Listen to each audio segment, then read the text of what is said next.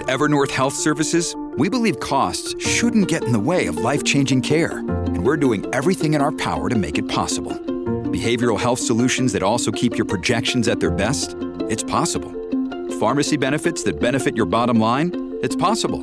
Complex specialty care that cares about your ROI? It's possible. Because we're already doing it. All while saving businesses billions. That's Wonder made possible. Learn more at evernorth.com/wonder. We are born free, and we will die free. The time in between, though, that's complicated. In that time, governments, institutions, and our egos will limit our ability to find true freedom in this life. These are real stories of real people overcoming the odds, persevering in justice, and unlocking their potential. Welcome to Finding Freedom. Here's your host, John Odermatt. Hey, everybody, welcome back to another episode of Finding Freedom right here on the Lions of Liberty podcast. I am super excited to bring you today's guest, guys. Um, in this today's episode, you know, in the past when I have talked about um, things related to COVID, be it you know the, the lockdowns or different policies, but most especially related to vaccination, COVID vaccination. I have danced around a lot of the time. I've danced around specifically talking about it because, um, you know, due to different censorships on different platforms, um, mostly YouTube, I have not been as direct. I have self censored myself at points in time. Other times I haven't. This episode today, there will be no self censorship. My guest will not be censoring himself in any way whatsoever. Today's episode will not be on YouTube. We're not going to try to to do that dance and, and, try to try to sneak uh, sneak by. Um, we already have our problems with YouTube. We have you know perpetually two strikes always on YouTube, so we can't monetize, can't do any of that stuff. But if you want to watch this episode, which if you're listening to it now on a podcast form, you're probably not going to want to watch it, but maybe someone you share it with will want to watch it. Um, I just want to let you know it'll be on our Rumble channel and also on Odysee. And also, this is a good time to to share with you to please go ahead and you know follow us on Rumble and Odysee. We are working on building up those uh, those platforms for Lions of Liberty. On YouTube, we have like almost seven thousand subscribers but we're you know we're shadow banned. Everything's all of our uh, videos we post are, are throttled. Uh, we can't do super chats. We can't monetize. So screw youtube. Go support um, rumble and Odysee. and just one more note before i get to today's guest. I just want to say that if you really are looking for a way to to, uh, to support our show, if you've been listening for a long time, a great way to do it is by joining the Lions of Liberty Pride. You can do so by going to patreon.com slash Lions of Liberty or lionsofliberty.locals.com. We are so grateful for all of our Lions Pride members and new just last week, a bonus for our patrons at the $10 and up level. Um, you get a 15% discount on Run Your Mouth Coffee. Run Your Mouth Coffee is a company founded by myself and my friend Ben Pangi, where we seek to bring you fresh roasted coffee and also uncensored speech. We obviously are big supporters of uncensored speech and uh, all of that good stuff. So check that out. And with that being said, guys, let's get to today's interview with Dr. Richard Urso. Okay, we are live to the Lions of Liberty Pride, and today have a very special episode with you. I've been trying to set this up for a while. Um, we're going to be speaking with Dr. Richard Urso. He's a scientist, the sole inventor of an FDA approved wound healing drug, and the former director of orbital oncology at, M- at uh, MD Anderson Cancer Center. He's also the founder of, Glo- of the Global COVID Summit, which has 18,000 doctors around the world. Uh, he believes we cannot use a one size fits all approach to fighting COVID. And today we're going to be talking about the COVID jab. We're going to be talking about the explosion of, of cancer and latent disease around that, risk factors associated with it. Um, and we're not going to not going to be censoring ourselves. This is not going to air on YouTube, uh, obviously. So we'll just get right into it. Dr. Urso, thank you so much for coming on Finding Freedom. Oh, John, thanks so much for having me. Look forward to talking. There's so much to talk about, so much to unwrap. Um, thankfully, the censorship has eased up on Twitter, and it feels like we have a breath of fresh air uh, to have some place to go online and talk and and not be censored. Um, it's kind of interesting because I spoke on Twitter and a small podcast the other day, and I found myself in the Washington Post um, saying that uh, uh, Dr. Uh, Senator Ron Johnson and Dr. Richard Urso are spreading mis- COVID misinformation. And I thought, wow, that's pretty interesting. Like I, I get a singled out out of all the physicians and scientists in the country um, and the Washington Post now. So I guess I must be making some headway. Yeah, well, it's, it's funny how how relevant is the Washington Post anymore? You know, I mean, well, for misinformation is very relevant. Yeah, but I, how many people actually care about their their opinion on that, right? I I don't know no. anymore. Th- things have really really shifted here in the past couple years. But yeah, we do have Twitter as an outlet, and I forgot I am streaming this to Twitter as well. Normally, I don't do that, um, but because of the content of this episode, we are currently um, streaming to Twitter on our Lions of Liberty Network page. So yeah, you should have told people. me. I could have gotten. Yeah, I could have gotten a lot of. Yeah, I should have. I could have posted on my on my account. Okay. There would be a lot of yeah. Yeah. We can still we can still re- retweet it and, and, send it out and all that good stuff. Yeah, I'll but, do that. I'll do that. Thanks. But before we get to um, that, yeah, um, just I was just going to ask if you can give my audience just uh, I, I, know I gave your background, but if you can just talk a little bit about yourself, um, what really drew you into medicine, and, uh, and, and some background on yourself. Yeah, sure. Um, well, for the most part, I don't know when I didn't feel like a doctor. I don't know when it was. I was talking to somebody um, about it, and I was saying the other day, I said, you know, I was really into chess um, at about age seven, eight, nine. Bobby Fischer's books. I used to beat my brother and a bunch of adults, and, and at some point around age eleven, I thought this isn't that fun. I'm gonna I'm gonna try to cure heart disease, and I got into this whole thing about cholesterol. So I don't know. As far as I'm concerned, I've been a doctor since I was like 11 or so. And then with the COVID system, um, when it came about, this whole uh, thing was basically I don't watch regular media. I don't have TV, um, so I'm kind of oblivious to what most people are hearing. And so I just went about my own way with our team here in Houston. There's a lot of great people um, that are doctors and scientists that we did drug design with. February, we started looking at this and then thought, hey, it's not going to be that hard. Uh, came up with the, you know, you said about the one size fits all. Always, never. It doesn't work in medicine. Almost never. That's it's an almost never, right? So that that's why I don't agree with the one size fits all because it's almost mm-hmm. impossible to make that work.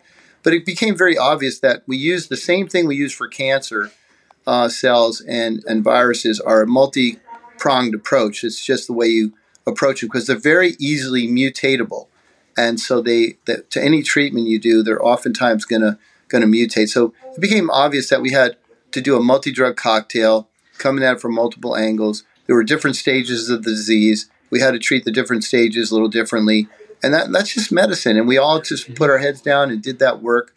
I treated my first patient March 12th. I came out and found a, a really good success. Um, I reached out to a bunch of people I know in industry um, they all told me to, that they had to be quiet. There's something different. I don't know what's going on. And that's where I became a little bit like, oh, wow, I don't understand what's going on with the messaging in media. Um, and, I, and I think at that point, you know, I kind of, in a sense, I got a little scared for a day or so. Like when I when I put something online, it went kind of viral, and then I had a lot of attacks and stuff, and I was a little bit shook up for a second. But then I, I, I was talking with Robert Malone yesterday, and I, and, I, and Robert said, "Well, what do you think about all the attacks?" And I said, "Well, I look at it this way. will sound kind of funny. I go, well, you know, as far as I'm concerned, my whole life I've been the upper dog, and so people attack me sometimes. I don't worry about it. I mean, I don't, I don't think about it. It's just, mm-hmm. it's part of the, you know, it goes with the, with who you are. You know, so I don't mind if people do. And in, in the science realm, nobody really ever picked on me per se because they they they were challenging me. You know, it was more of a challenge. Like, okay, well, no, this is the right way to do it. But I think you know this is a paradigm shift almost in our in our approach to pandemics, and that paradigm shift was intentionally bad. It should have never been been done. So that's how I got involved. It just the paradigm shift made no sense. They were saying things that have never been true as if they were true, and they're still doing it. They're still telling people to get a vaccine that doesn't work and it's actually yeah. creating the mutations. And I saw on Yahoo today, they put out a paper, somebody sent it to me, that says, don't believe the people who said that the vaccines are actually causing mutations. They absolutely 100% are causing the, the shifts in the mutational um, arrangements of these viruses because it's a very one small attack on only a less than 10% of the virus. So when you only attack it from a small angle, this is the kind of results you get. You get leaky vaccines that don't work, don't stop infection, um, don't stop transmission, um, and create uh, mutations that are kicking the can down the road, and so on and so on. So that's just kind of a rough idea of how I got started here. So just just to dig into that a little bit, um, you, you, talked about you know really you know a, a top down approach not really normally working in medicine, or one size fits all approach not normally working in medicine.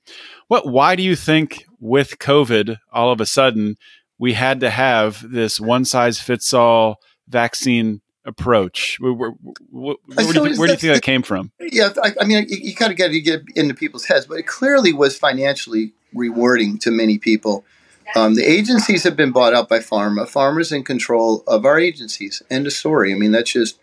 And when I say that, I'm not saying that lightly. I'm saying they're paying the bills. And so when somebody pays the bills, they expect results. And that's what's happened. So we have, they got away with fraudulent studies. You know, for people who don't know, the original Pfizer studies, Peter Doshi did great work on it um, and found 183% more ad- serious adverse events in the vaccinated in that originally study that they said was 95% effective. So they fraudulently presented the data. It's been a fraud at the beginning. The, the approach was fraudulent. The, the, the vaccine rollout's been fraudulent. They put fake studies like the Lancet study with the Lancet study was done by the Harvard head of cardiovascular who about 93,000 patients of which he saw none um, mm. and actually which didn't exist. So I mean the, the, when you look at what was happening institutions like Harvard were involved, the Lancet were involved, the agencies were involved. You look and see what you know what's happened. They were involved in creating misinformation, or might I say, it's the, by the quotes, disinformation, specifically misinforming people. Is now I think they call it disinformation. The Department of Homeland Security. You've got all our agencies, our FBI, and all these other people that.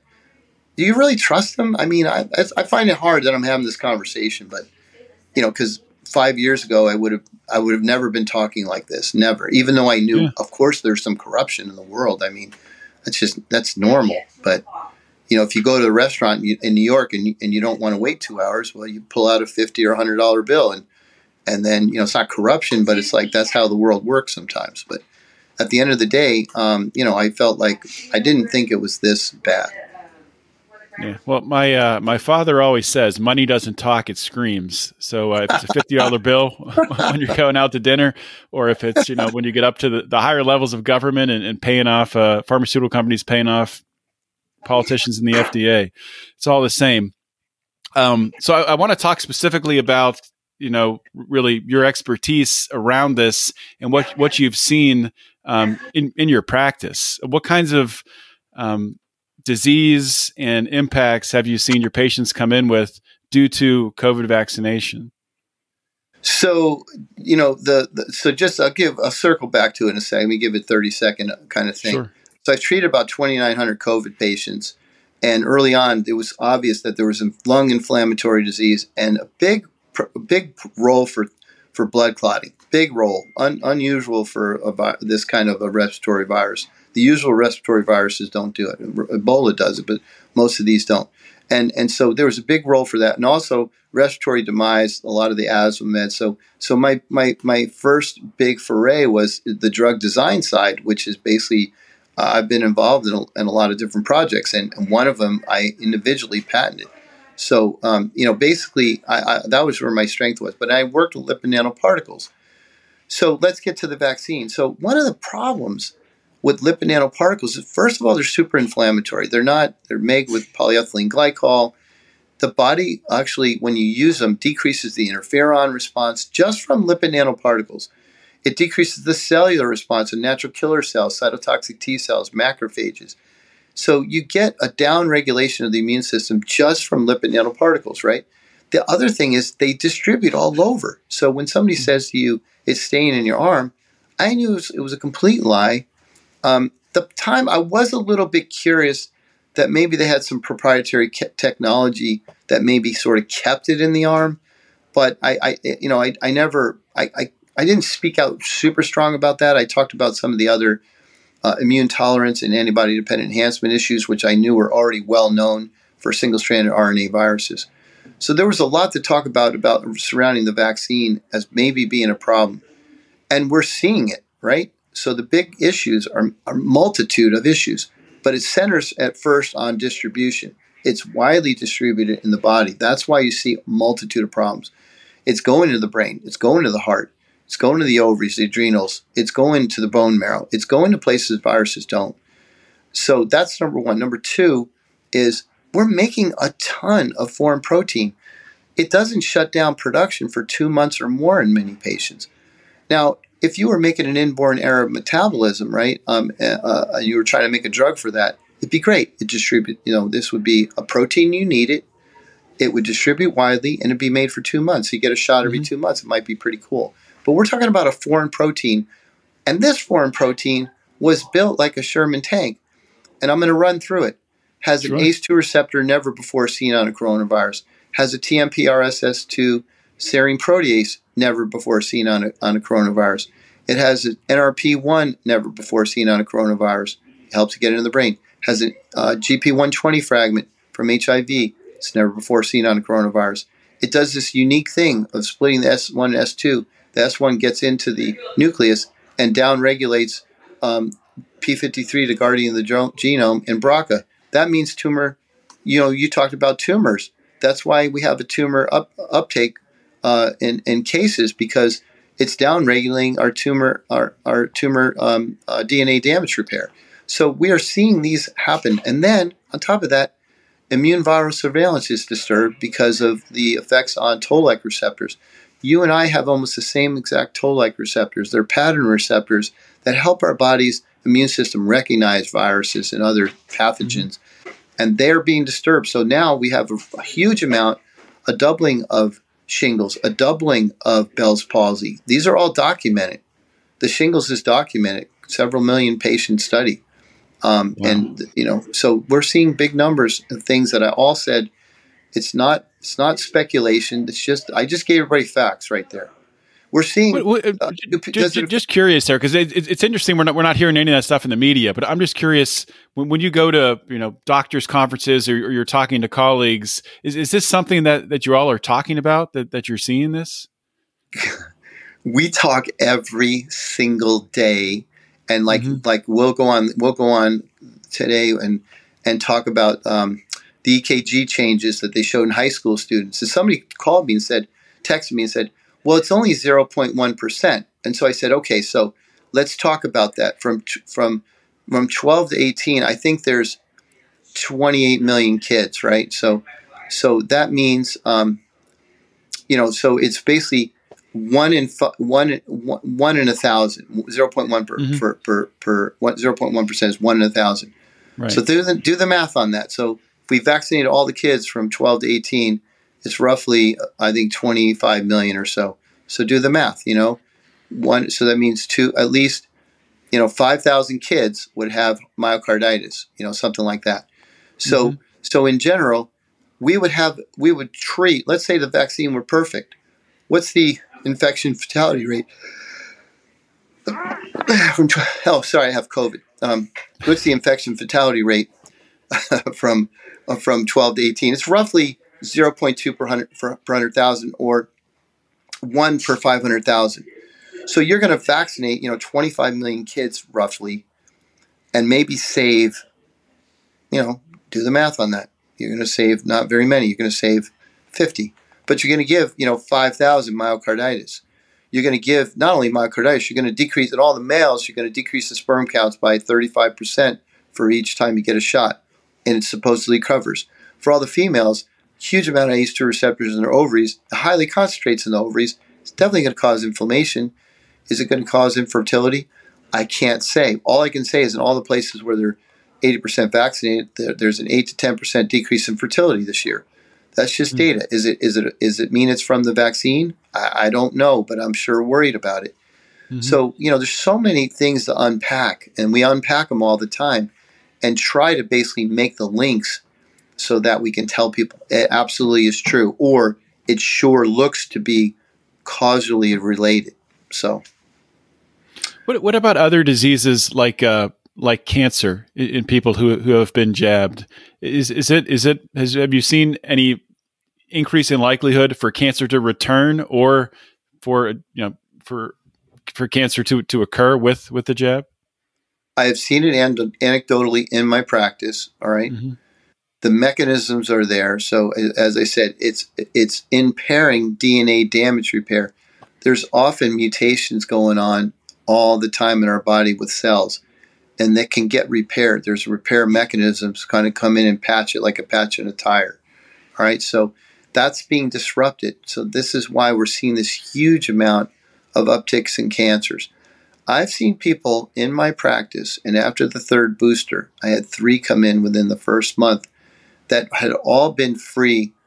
Um, I can't remember, it's 10 years, 10 years, and 12 years of tumors and their tumors came ripping back. And I was like, you got to, I mean, I was shocked. I literally was shocked. It hurts my heart to see it because these are, they've become friends. I mean, these patients, I'm seeing them, most of them I see them twice a year, um, you know, but we talk because then they send their friends over, they bring their kids in. I mean, it's just, it's a shock because, you know, you, this is the problem when you're a data guy.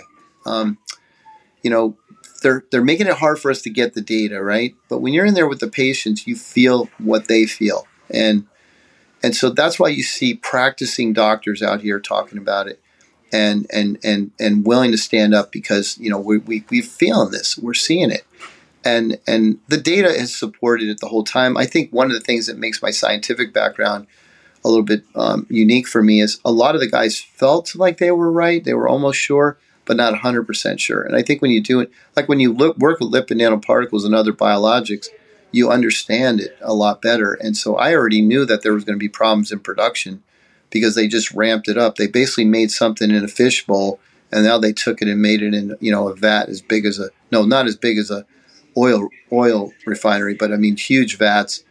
Um, and now they're telling people to make a cake basically that have never baked a cake before of this type. So you know, I knew there were going to be production issues. That's why you're starting to see, for a couple of reasons, problems after this third and fourth jabs. Because one, the production's getting better, and three, uh, I'm sorry, two, um, you're seeing that class switch, which is another big thing that people may want to hear about on this show. Um, that once you get the third and fourth jabs, you are now making immune tolerant antibodies.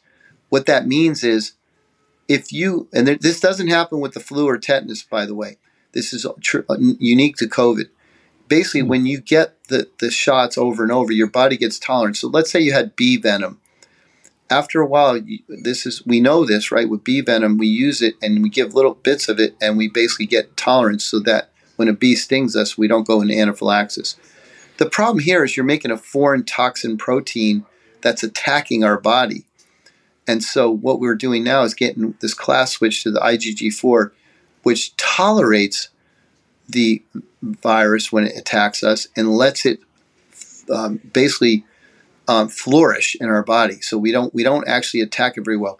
Thank God, some of our T cells are are not playing along with that. So our T cells are helping some of these triple and quadruple vaccinated.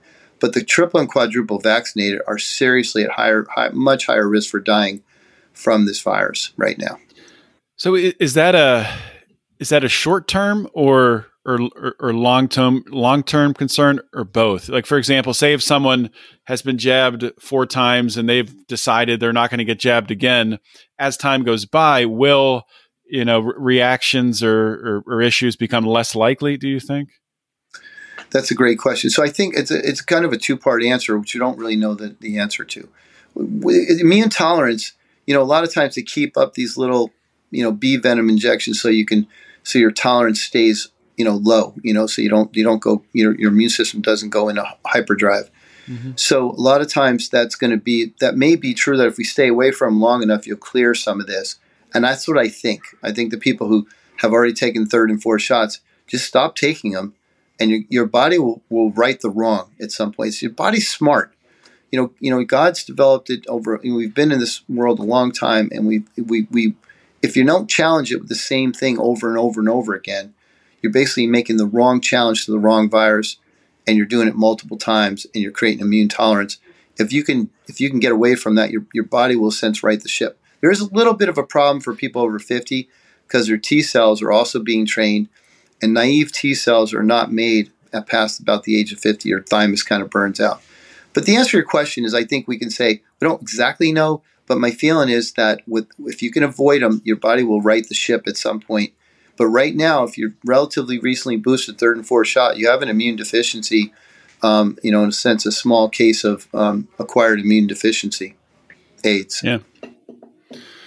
Wow, that's that's crazy. Um, so to, to kind of to turn here to talk about recent events, um, obviously all over the news the past two weeks about Damar Hamlin, Buffalo Bills football player, safety who um, went into cardiac cardiac arrest on the field, and Remark has had a remarkable recovery, which I think everyone is extremely happy about.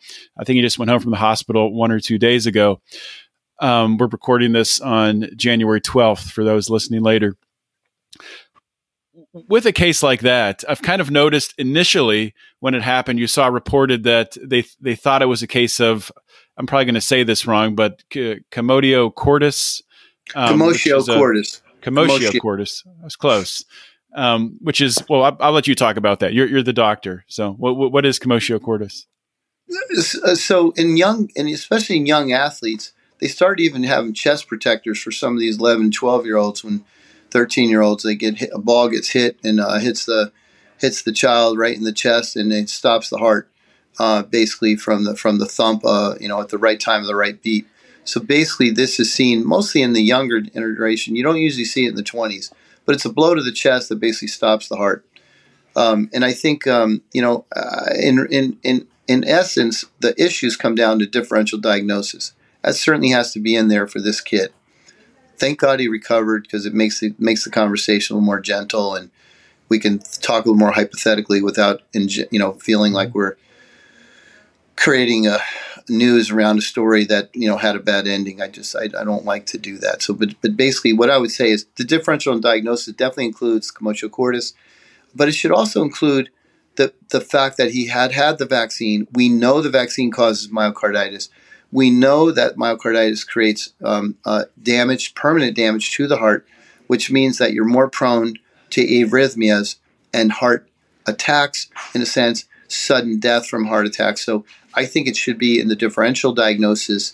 Um, they could even, um, he was recently vaccinated. They could have easily drawn some blood and see if there's spike protein floating around. What we saw in children just recently, they just put a study out that in those children with um, uh, vaccine myocarditis, they found floating, free floating spike antibodies in those children in large amounts.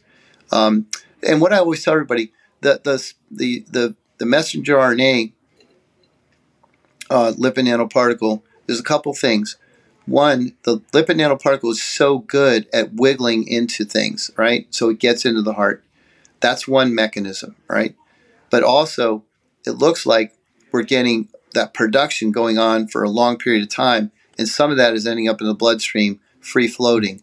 And spike protein does bind to ACE2 receptors, CD147 receptors, um, those those cause blood clots, they're uh, red blood cells and platelets. It has multiple ways, and I kind of ripped through a bunch of them of, of being able to uh, cause damage in the body. And we know the spike protein from the studies uh, that were done um, uh, earlier, about a year ago, um, that basically the spike protein is the main pathogen um, of COVID itself. So when people say they got COVID, they're basically, in a sense, getting spike protein syndrome. It causes 95% of the damage the the uh, the envelope also causes a little bit of irritation and inflammation, but the other proteins don't seem to cause a lot of damage. On the lipid nanoparticle side, on the vaccine side, the lipid nanoparticle, as I said, is causing its own little set of immune inflammatory issues with especially the T cells, but also interferon responses. And we're seeing that um, it's also creating lots of spike protein, more so than what you get from a virus. So I mm-hmm. think in general, this kid likely, more likely had um, uh, triggered uh, with a hit to the chest uh, already had some underlying damage, and and that's probably the more likely thing. But it's not 100. percent Nobody knows. Um, certainly, studies could have been done to kind of you know elucidate whether or not um, there was one one was more likely than the other, and I don't think we'll ever get that information. Yeah, I don't think we'll ever ever know um, r- really what happened there. Um, like you said, you know, first thing you said was that that he's you know recovering, which is easily the most important thing. Um, you know, and and just to kind of you know, John, just to kind of talk about this, you know, um, um, uh, J.J. Watt's heart stop. You know, he had a arrhythmia. He's retiring from football now.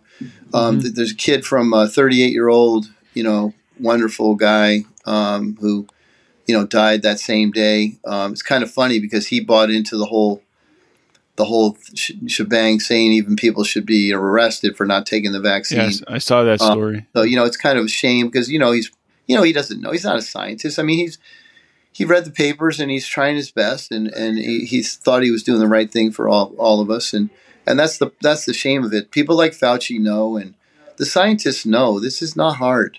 This is not that anything I'm telling you here is not this is not science that's hidden science. This is well known. Mm-hmm. I think I figured most of it out in about two hours. Do you have a hard stop in three minutes, or can we go a little longer? What's your? can go a little longer. Yeah. Okay. Um, I'm, I'm curious to get your opinion just on where COVID goes from here, um, hmm. and really how how we should be treating COVID um, for, from from from your perspective, or maybe what you're telling people in your practice. Um, if someone gets COVID now, there's really the expectation still that you know they isolate for five days. I think the CDC says five days isolate, then five days w- w- with a mask. I know a lot of people that have had COVID recently. Uh, my my mom just had it um, during Christmas, and she's in her 70s and it was it was like nothing. Um, and she has a history with uh, with pneumonia. So i mean throughout the early stages of covid we were all very concerned with keeping her sheltered. Um, it, it, seems like covid has really toned down to to being you know almost an inconvenience really just a, a plans canceller so is this what, what you're seeing in your practice? And, and how do you advise your your patients on on treatment and and what to do so, first of all, I think there's a lot of fear still surrounding COVID. Um, it's still a lot of fear there. So, I think one of the things is allaying the fear. Um, but uh, there are people still dying. So, the average age of death is 82. Most people dying have multiple comorbidities. And when I say most, I'm talking about 95%. So, in those fragile people that have multiple comorbidities, um, they should be worried some. You know, that's um, that's basically the the crew that basically um, is fragile they can pass away from the flu and other viruses. We're starting to see RSV, and um, I had a 78 year old with RSV. We don't usually see RSV in this population, but this is part of this immune deficiency that we're seeing uh, manifesting itself with many people getting other viruses besides COVID. What we're finding, John, though, is like what I tell people is like, don't just think about COVID. Other viruses cause respiratory compromise and issues. And this this array of medicines we have works for those. Single-stranded RNA viruses are all going to be impacted by hydroxychloroquine. Many of the same viruses are impacted in the interferon responses um, that are seen with um, with um, uh, ivermectin. Or you know, we're seeing um, that uh, many times. We've known this for years. This is like 101 for virology. The inflammatory side of things is worse than the actual disease for upper, a lot of the upper respiratory, especially in like the asthmatics and so we hit with steroids and other anti inflammatories. So the approaches should be um, you know, people are sick, I tend to treat them. That's what I tend to do. But if they're, you know, 20, uh, my, one of my daughters, um, she's 30 years old and, you know, um, and I, you know, she got it, um, um, I don't know, about a week ago. And um, she didn't really want anything. She said, Dad, what should I do? I said, well, you're going to, you're going to survive it. There's some thoughts that maybe if you let it go, um, there's this thing about what we call long COVID, but this is more fear mongering. She was asking me about it. I said, what happened there was a lot of these patients were in that Delta time when they got sick, they had prolonged inflammation because it was a more severe disease. So this whole long COVID thing is more fear mongering. When you get hit by a car, when you get a bad pneumonia, when you get a bad virus, you're not going to recover in a week. That's not how it works your mm-hmm. body will recover. Some of the uniqueness, though, of this of this technology, especially the vaccine technology, there's some other issues with that. But from COVID itself, you're going to recover. All right. So, and this is where they're kind of saying, you'll see this narrative, John. What they're trying to do is say, hey, um, yeah, they had the vaccine, but they also had COVID. And that's true because the vaccine makes your immune system weaker. Many of the people who had um, the vaccine are getting COVID too. And what they're trying to say is, oh, their symptoms are just from COVID. The vaccine kept them from dying. Like they put a spin on it is the vaccine kept them from dying. If it wasn't for the vaccine, they would have died. And now they got long COVID from COVID. You know, if only the vaccine worked a little bit better, they wouldn't have. I mean, they just throw this garbage yeah. in there that's completely non-data driven. I don't think I answered your question, but that's that was my riff on that. I, uh, I think you did. Well, but I was just curious about you know treatment going forward. You talked about treatment in different cases. You know, if there's uh, you know uh, comorbidities I, involved and and age, and age and whatnot. I'm curious about about masks. Is it, uh, masks? Do, do, you see any love, any benefit to masking? Love, I been wearing I've been wearing masks for years since the early mm-hmm. '80s. I worked in a lab, um, and um, and masks work, but they have to be R99, R100, mm-hmm. um, PAPRs. There there are masks that work. I don't know where my, my surgical, my, my, it's not here, but surgical masks don't work. N95 doesn't work. I always joke around and say N95 works like a bathing suit in the pool when you're peeing in the pool. You can put two bathing suits on, three bathing suits, and that's not stopping the pee. The pee's still going to get in the pool. That's just how that works. And it literally is probably no different than that. This is a great, greatest way to thinking about it. That's mm-hmm. what's happening. It's not stopping it. And and in fact, it's it's it's pretty good for bacteria because bacteria are a lot bigger and they do glom onto um, water molecules. But these are oil capsules, so they don't glom, they don't glom onto water molecules. They they they don't they in a sense repel water. They, that, they, that's mm-hmm. not how that works. So, and and let me say this. That's that's just me theoretically talking. All right. What does the study show? 14 randomized controlled trials, probably over the last 20 years. None, zero, zero have shown mm-hmm. a benefit for N95 and lower mass against viruses. R99, that's a benefit. R100, it's a benefit. So, you know, just because you, you know, think it works doesn't mean it works. The data's not for it. It's not there. It's like another fantasy land. Yeah, it's a uh I mean, with that, with all the propaganda people have faced in the past, you know, two three years, um, it's become a, a, safe haven, the mask for many, to, to make them make them feel safe. Um, I've, I've, heard I've heard the mask referred to as the the MAGA hat of, of the left, and I, I, think it almost has become a virtue signal like like that as well, which is which is unfortunate. That's well but, said. I, I, think it really is. I, but I, I actually think these it's a virtue signal, but it's also like the virtue signaling part is like forcing you to wear the mask. Some people are truly afraid and think it helps. I, I, hmm. I can live with that. I mean, I, I, I, gently tell them, you know, it's not that effective. There's randomized control trial, but I, I tend to not go there. I just know they're afraid. They've been bombarded with stuff. But the virtue signaling side of that is, oh, I vaccinated my four year old today. The data is mm-hmm. negative in that age group.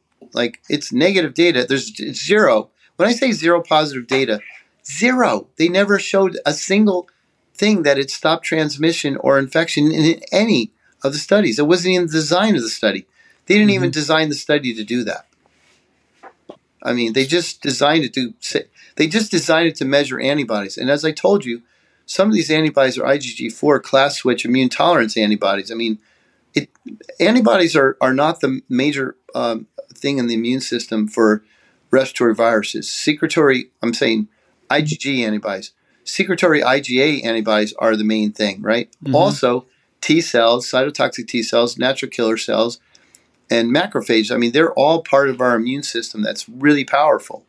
I tell people that the, the cellular response is like the right handed response, and the antibodies are left handed. And we're not even making the right antibodies.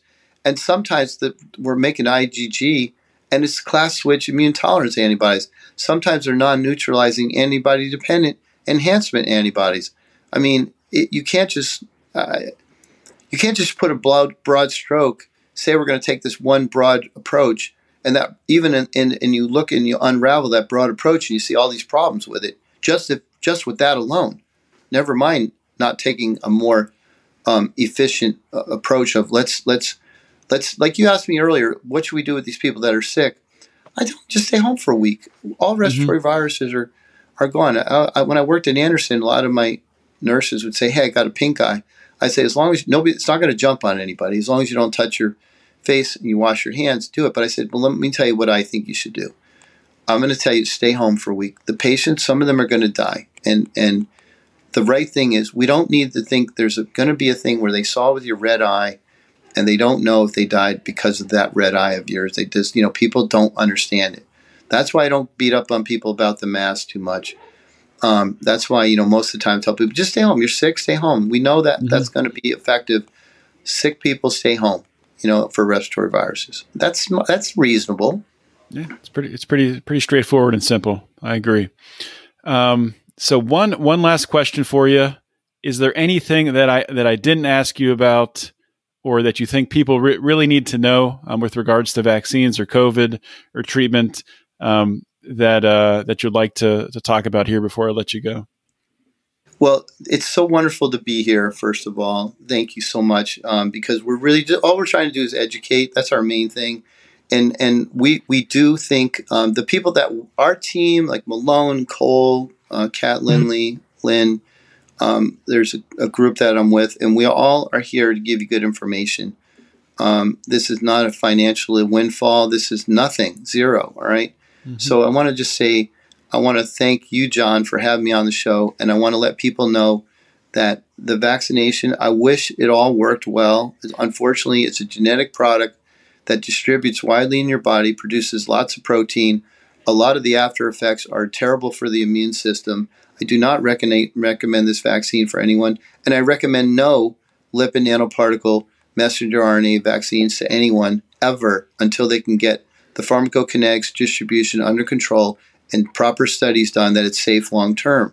And I don't say that because I don't want to like them. I just want to like good science, science that makes sense, where the risk reward is positive. The risk reward, it's highly risky, and the reward is minimal, if any. And in fact, it seems to be negative in weakening your immune system.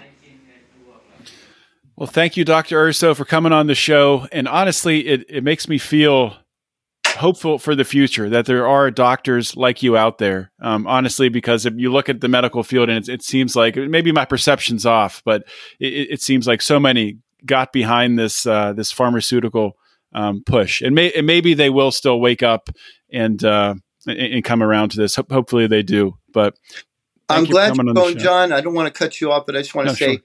We got to go straight to people. I can't trust the medical doctors. I love medicine and I loved it when I was in medical school. I had a lot of great friends.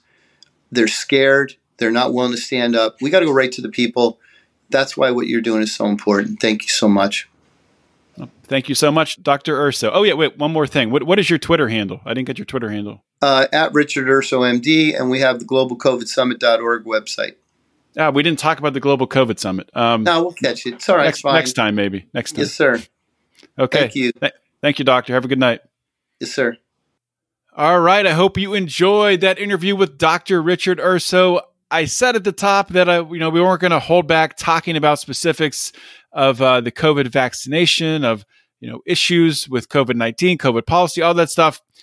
We didn't. We laid it out there. Um, some of the information that I heard from Dr. Urso, I haven't heard really anywhere else to this point.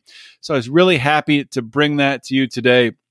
Probably a guy that I will have back on the show down the road. Really uh, had an enjoyable conversation um, getting to to, uh, to talk with him. And if you watched the video, or if you are watching the video on Rumble or Odysee, you'll see that he literally just came out of you know working. He's in a hospital, just did the interview just in a uh, in a side room. So very very appreciative for him taking the time um, to sit down and speak with me, but more especially to speak with all of you, to speak with the uh, the Finding Freedom audience. I'm always grateful to our guests for doing so. And if you liked today's episode, you're going to love the two new T-shirt designs we have in the Lions of Liberty store, where you can find at lionsofliberty.store. We have a, a uh, T-shirt design that Brian created that um, said it's time to make myocarditis Arocarditis. Get it? Carditis, myocarditis. Anyway, I think it's a it's a witty shirt. It's good. And then you have my shirt that that I a, a quote pulled from one of my recent solo rants where I said that TV is just filler for pharmaceutical ads. And it really is, if you think about it. You think about cable news, all of this crap that's put on TV, the talking heads back and forth.